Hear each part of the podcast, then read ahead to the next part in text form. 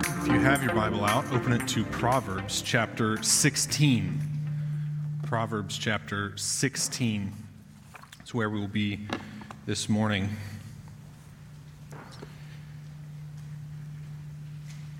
We began our series in Proverbs 3 months ago, and every Sunday since then we've opened our Bibles and listened to the words of this writer as he instructs his son so that his son might grow in wisdom and understanding.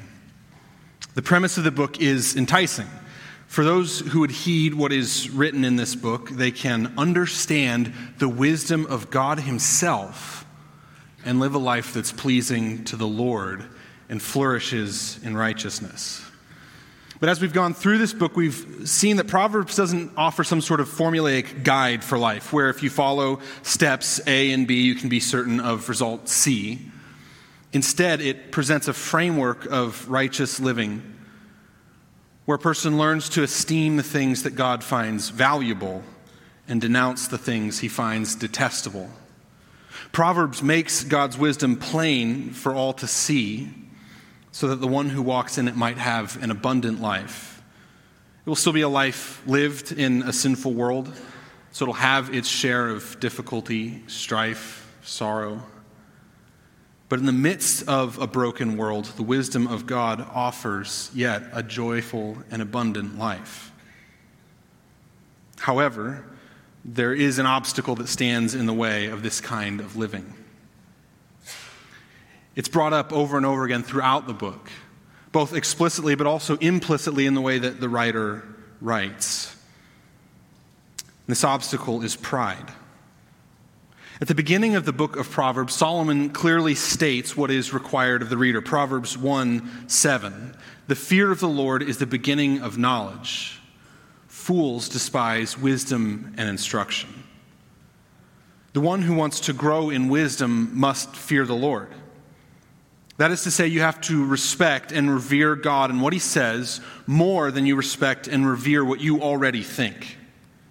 If you're unable to admit that you don't have wisdom, that you're lacking in understanding, then you will never stop and listen to what God says. Ray Ortland, a pastor in Tennessee, reflects on Proverbs and says this: "This book never stops begging us to keep learning. How can we grow in wisdom unless we are teachable? How can we change unless we are open to change? That upward growth trajectory requires humility." So we have this book that's ready to give us God's wisdom, but a roadblock stands in the way that will keep us from walking in that wisdom and understanding and enjoying the life that God offers to any who would follow him. That roadblock is our own arrogance. So this morning we'll look at the roadblock of pride. We'll try to understand where it comes from, what it leads to, and what the alternatives are, so that we might be able to, as we finish out our time in Proverbs, truly listen and understand this book and learn to walk in what God has said. So before we dive into our passage, would you bow your head and pray with me? Father, I ask that in our time this morning in your word, you would open up our ears and our eyes, that we might understand in our minds and our hearts what it is you have spoken through the book of Proverbs. I ask that we would be receptive to your teaching, that it would undo assumptions and beliefs that we have held that run contrary to your word, that as we leave this room, what would be magnified in our mind is the things you have spoken and nothing else. Pray this in Jesus' name. Amen. So the writer of Proverbs warns of the danger of pride at several points in this book. Several points explicitly, but then again all throughout in the way that he gives this wisdom. But at several different points we run up against pride. In Proverbs 8, the writer tells us that pride and arrogance are hated by God. It's strong language. God doesn't just dislike pride and arrogance, he hates them.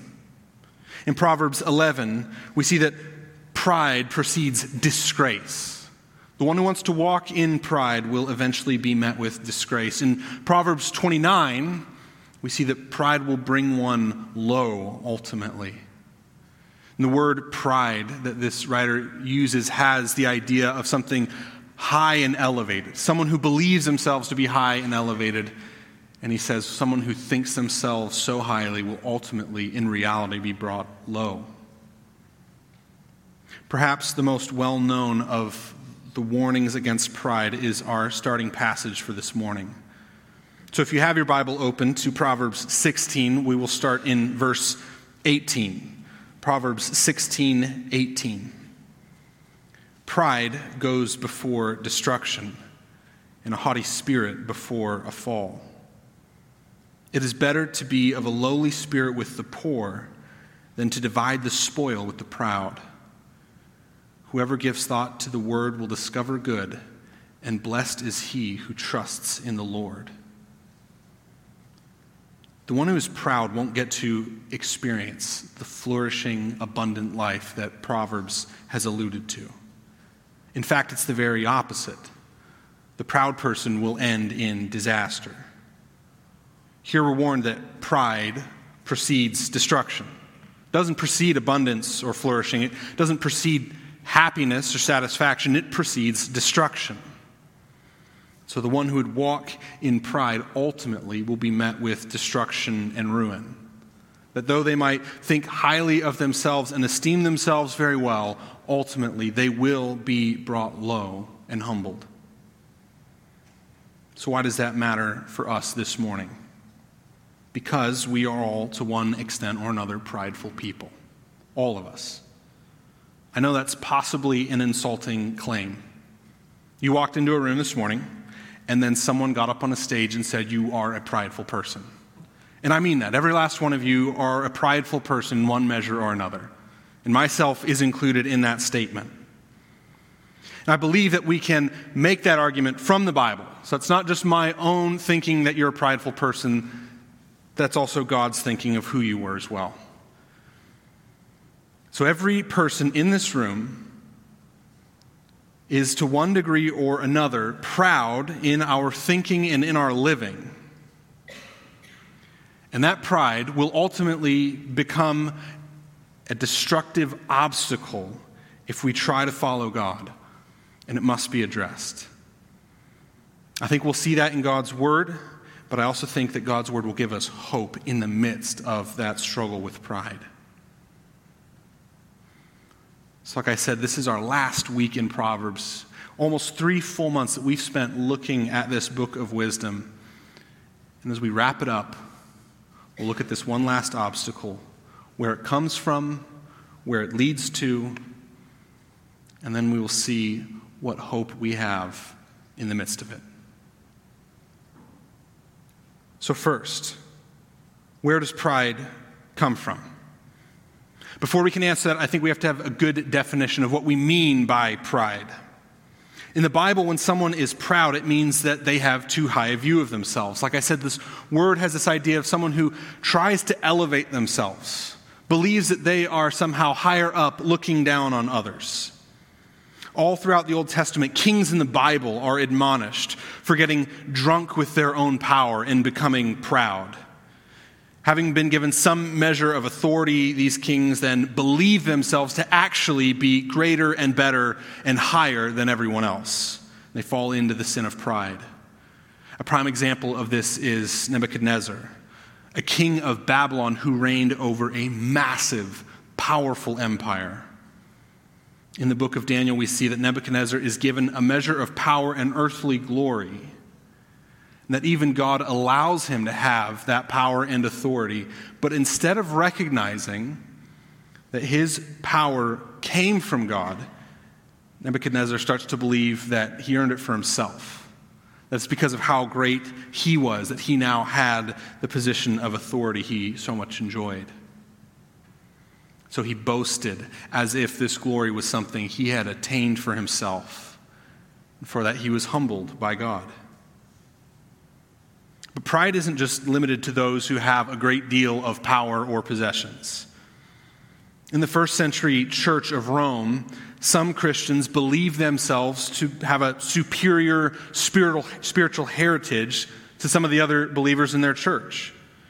And Paul warned those Christians that they were estimating their own merit and their own spiritual well-being too highly and were in grave danger of losing themselves in their own pride, of reveling in their standing before God as if it was something they had earned rather than a gift freely bestowed. So whether you're the king of Babylon or just someone sitting in a pew at a church, you are at risk of believing in your own hype and buying into pride that you are better than you think you are, that you ought to be esteemed above others. The sin of pride, however, is not just esteeming yourself above others. Ultimately, the sin of pride is that the proud person thinks themselves higher than God himself.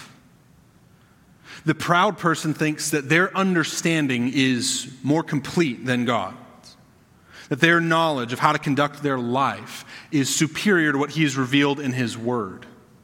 We see that in the Garden of Eden, when Adam and Eve, though they said they just wanted to be equal with God as the serpent tempted them, they also then believed they had a better understanding of what would happen if they ate from a forbidden tree than God had. God had told them exactly what would happen if they ate from a particular tree in the garden. But in their pride, they assumed they had a better understanding of what would actually happen, of what the real consequences would be. So ultimately, pride is a sin of thinking yourself higher than others, but also higher than God himself, where you draw into question the things that God has said and ask, well, is that really true? Because I think I actually know a little bit better than God does. And so if God has forbidden something, I'm going to reexamine that and see if maybe I really can still go do that, because maybe it's not as bad as God thinks it is. Or if God commends me towards a certain course of action, maybe I have to wait and see if that's really what I should do. I have to investigate and check out the facts. I can't just take God at his word. Whenever we do that in our lives, in any small way or any large way, what we're doing is saying, God can't be trusted, but luckily I've got myself and my own intuition to figure out what I really should be doing. So that's a definition of pride, of elevating ourselves and our own thinking above others and above God himself. But now the question, where did it come from? Pride entered the world as a result of sin, of willful rebellion against God the Creator. What we see in the Garden of Eden with Adam and Eve is sin entering into this world and corrupting Adam and Eve and all of their children that would come after them. When God first made the world, he decreed it good over and over and over. It was good. And that good doesn't just mean average. When God says that something was good as he created it, doesn't mean, well, it's good, but it's not great. Rather, when God declared his created world good, he meant that it was as it should be. It was ordered rightly. Everything was pleasing. Everything was perfect.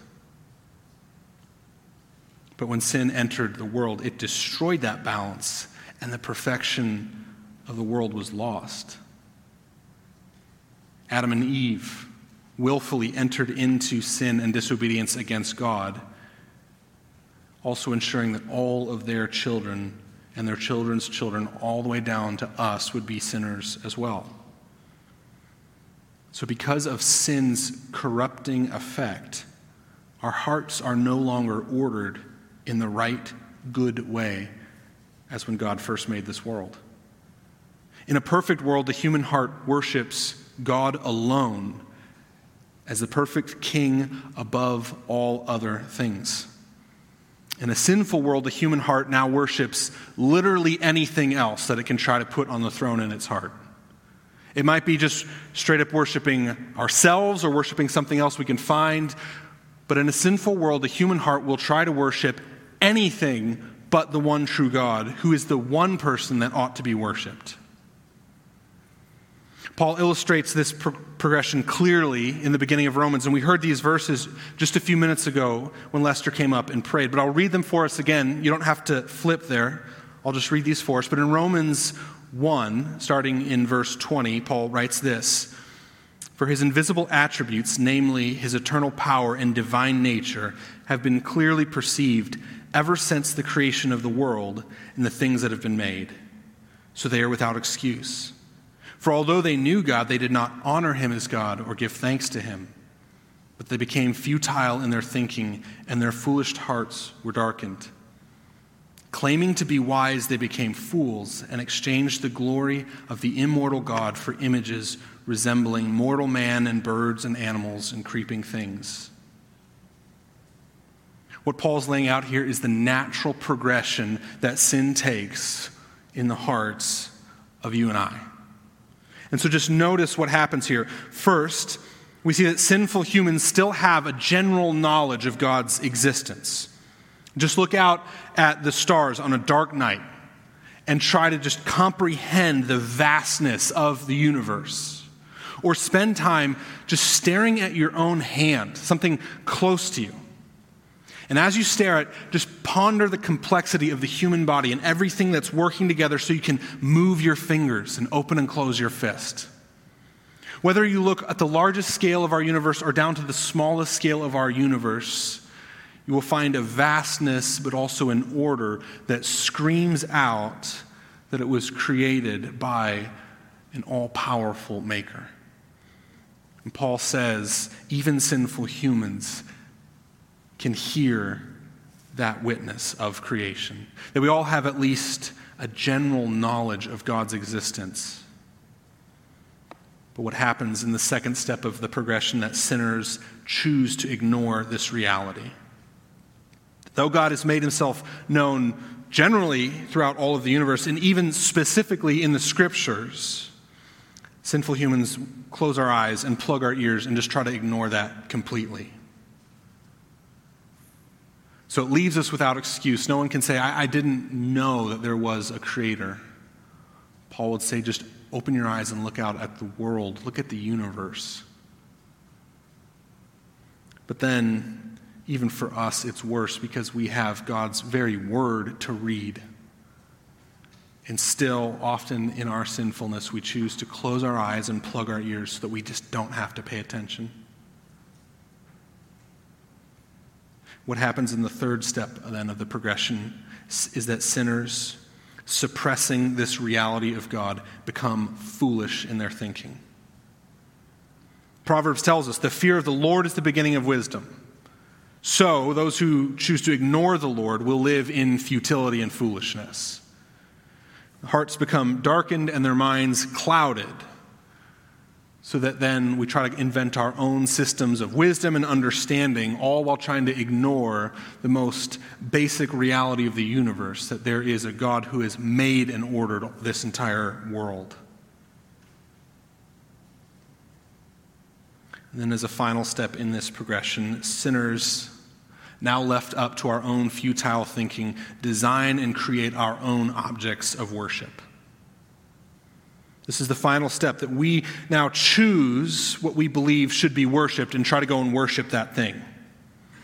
This is the result of a prideful person that has decided, I know better than God how to spend my time and expend my energy on this world. So it started out, I had knowledge of God, but I chose to ignore it.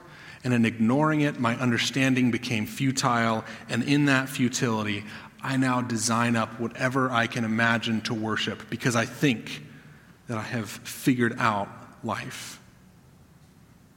Today, our sinful pride probably doesn't lead us to worship a lot of birds or animals or creeping things, like Paul mentions in Romans 1. But the principle is still in operation. The human heart that has decided to ignore God arrogantly decides what to worship now instead. Instead of worshiping the immortal, all-powerful God, we give all of our attention to our comfort and leisure, or our resume, or our reputation, or the list goes on and on of things that we will give ourselves, our time, and all of our energy to in the absence of worshiping God. I said earlier that all of us, to one extent or another, are prideful. And that's because in our sinful condition, we all assume we know better than God what we ought to worship and how we ought to live. So pride is common to everyone that's been born on this earth ever since Adam and Eve.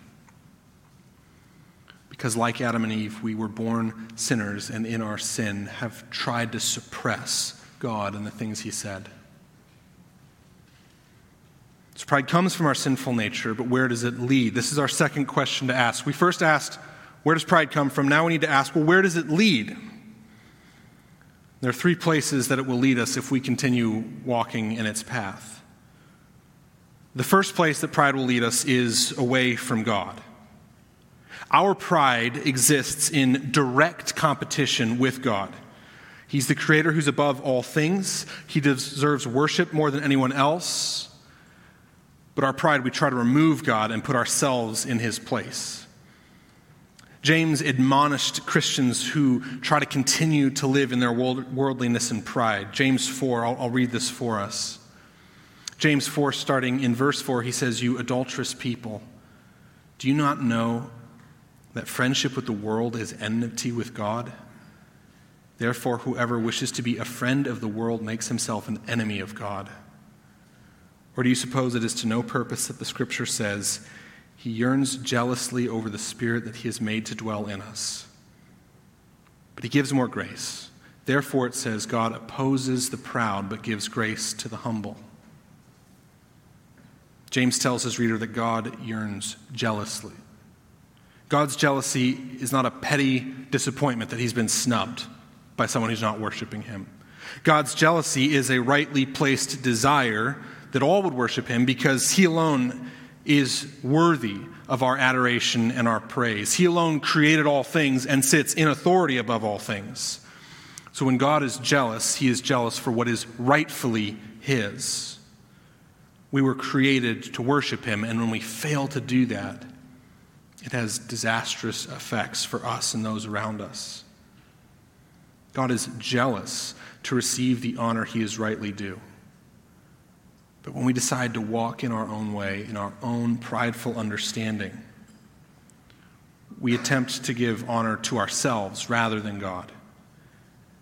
In so doing, we now stand in direct opposition with him because he deserves all honor. So any honor we try to claim for ourselves is an attempt to steal it away from God. So pride will first lead us away from God himself. The prideful person can't walk towards God, but only away. The second place that pride leads us is away from others. Pride not only creates competition with God, it creates competition with the people around us, with our friends, our family. C.S. Lewis writes this, "Pride gets no pleasure out of having something, only out of having more of it than the next man. We say that people are proud of being rich or clever or good-looking, but they are not. They are proud of being richer or cleverer or better looking than others. If everyone else became equally rich or clever or good looking, there would be nothing to be proud about. It is the comparison that makes you proud, the pleasure of being above the rest." Lewis's writing falls right in line with what Scripture has revealed. Pride is this estimation that somehow I've risen above somebody else. And pride can look different in different people. It's not always just sort of the stereotypical image of the super proud, arrogant, aloof person. But in every case, pride will have the effect of driving us away from one another and causing relationships with each other to break down. Some people are proud about the friends they have, the people that they can count as their acquaintances. That will have the effect of steering them away from anyone that they evaluate as lesser or maybe a few notches below them socially. Some people are proud about being experts in a subject. Sometimes they've dedicated years of their life to learn something and learn it well, and they've become proud in their own standing in a field. So they will become upset by anyone who would question what they say, or even worse, who might know more about that thing than they do. So their pride will drive them away from anyone who disagrees. Some people are proud of their self-sufficiency, kind of the ability to just hold it all together, to get everything they need, that in hard times or good times, they're able to just keep marching on.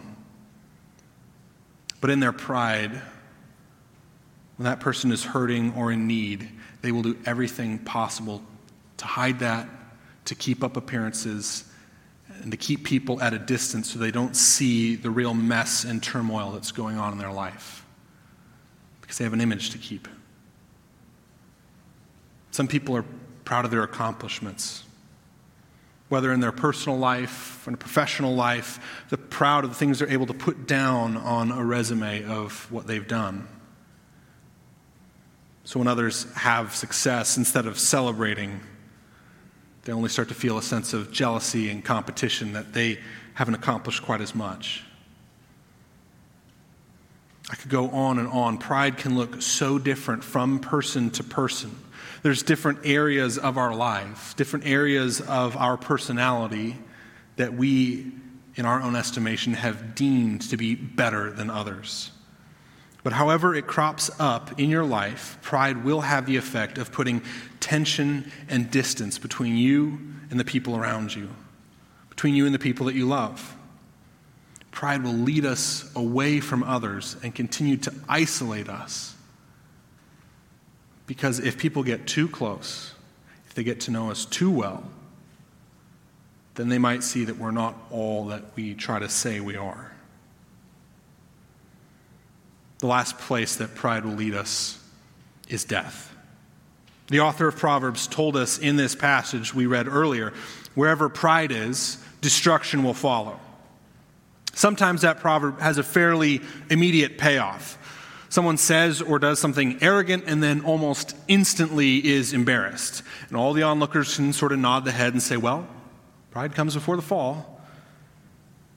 But sometimes the proud seem to endure. And it doesn't ever look like there's a big downfall anywhere in sight. And they might go their entire life without seeming to suffer any setbacks whatsoever. But ultimately, as James reminded us, God does oppose the proud. If you spend your life placing yourself above everyone else and thinking higher of yourself than anyone around you or even God himself, then eventually there will come a day of judgment. That even if we can get by as sort of an impressive, accomplished person in this life has a time limit. And after that, we have all of eternity before us.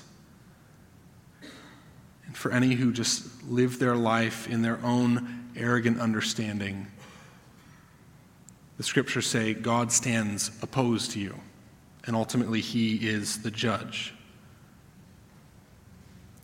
What about those who are trusting in Christ? If you've repented from your sin and turned to Jesus as your Savior, will pride now become some sort of unforgivable sin that leads to your destruction? The short answer is no. Christ's atonement is sufficient to cover the sin of pride in your life. But that answer comes with some cautions. First, if your life is marked by a sort of unchecked pride or arrogance, it might be that you've never truly repented in the first place. You might call yourself a Christian and claim that for yourself, but your life bears no fruit as a witness to that. A healthy Christian faith will continually put sin to death through the power of the Holy Spirit. So where that is absent, where that sort of growth in your faith is absent, you should at least be very cautious and ask yourself, am I truly leaning on God or am I leaning on my own understanding?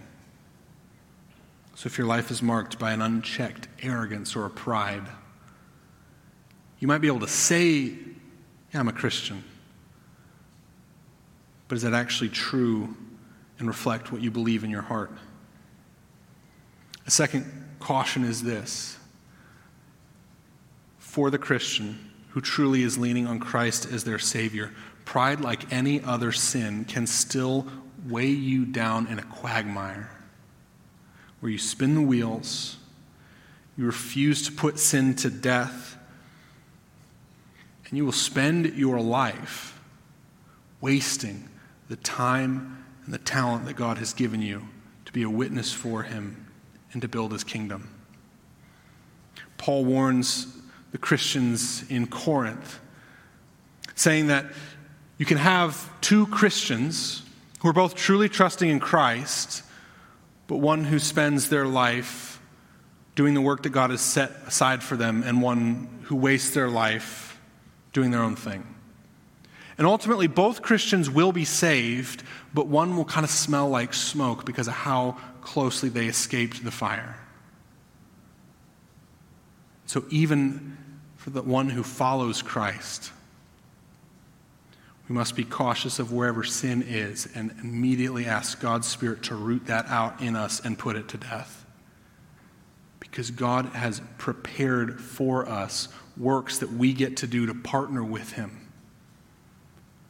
But if we just want to stick to our own understanding in various areas of life, we won't get to partner with him in those works. So that's where pride leads us. It leads us away from God, it leads us away from others, and ultimately it can lead us to death. So how do we combat pride in our life? If we are tempted to be proud because of an inherited sin nature, and if our pride will drive us away from God and others and take us to destruction, how do we escape it? How do we, as Proverbs would say, learn to fear the Lord so that we might walk in his wisdom? And the answer is beautifully simple. Embrace the gospel. The good news that Jesus paid for your sin and now freely offers you new life and a renewed spirit. The gospel frees us up to live in humility and enables us to put pride to death in our lives. When we trust Christ and follow him, we will be transformed into his image. And Jesus is the perfect example of humble living. Has anyone ever lived out Proverbs 16:19 more perfectly than Jesus? It is better to be of a lowly spirit with the poor than to divide the spoil with the proud.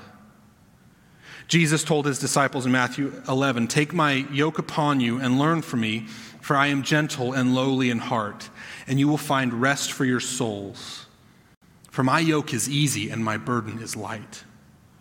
What is Jesus' self-description of his character? He says, "I'm gentle and lowly." No one has ever walked this earth who deserved more praise than Jesus. No one has ever been on this planet who had more power or authority than Jesus, but he comes to earth and says, "I'm gentle and lowly." He could have dined with kings and emperors and dazzled them with all sorts of signs and miracles, but instead he dined with the lowly, the sinner, the tax collector, the poor. He had every rightful claim to be given glory and adoration, but set that aside so he could be with his people. The good news of the gospel is that you don't have to be good enough. You can admit weakness. You can admit failure and stumbling. You can be gentle and lowly of heart like your Savior. If Jesus, who had every right to be proud on this earth, came and said, "I am gentle and lowly," then we are freed up to be gentle and lowly like he is. Jesus came for the broken and the sinners, not the oppressive and accomplished. So we can lay down our pride. We can humbly approach our Savior knowing that he welcomes us in. We don't have to be good enough. We don't have to be impressive enough. We just have to come and confess our weakness to him. If we continue on trusting in our own ability, if we continue on in our pride thinking that we have utmost strength and fortitude, then we will never run to God with our weakness and experience the grace and mercy that he pours out. Proverbs 22:4 says, "The reward for humility and fear of the Lord is riches and honor and life." For the one who would be humble, come before God and admit their sinfulness and their brokenness, Christ welcomes them in and gives them an inheritance of riches and honor and life. Would you pray with me? Father, I thank you for the book of Proverbs, that you have given us written down your wisdom that we might learn and understand how we ought to live. I ask that we would be humble to admit our own shortcoming, that we could learn to walk and follow you. I pray this in Jesus' name. Amen.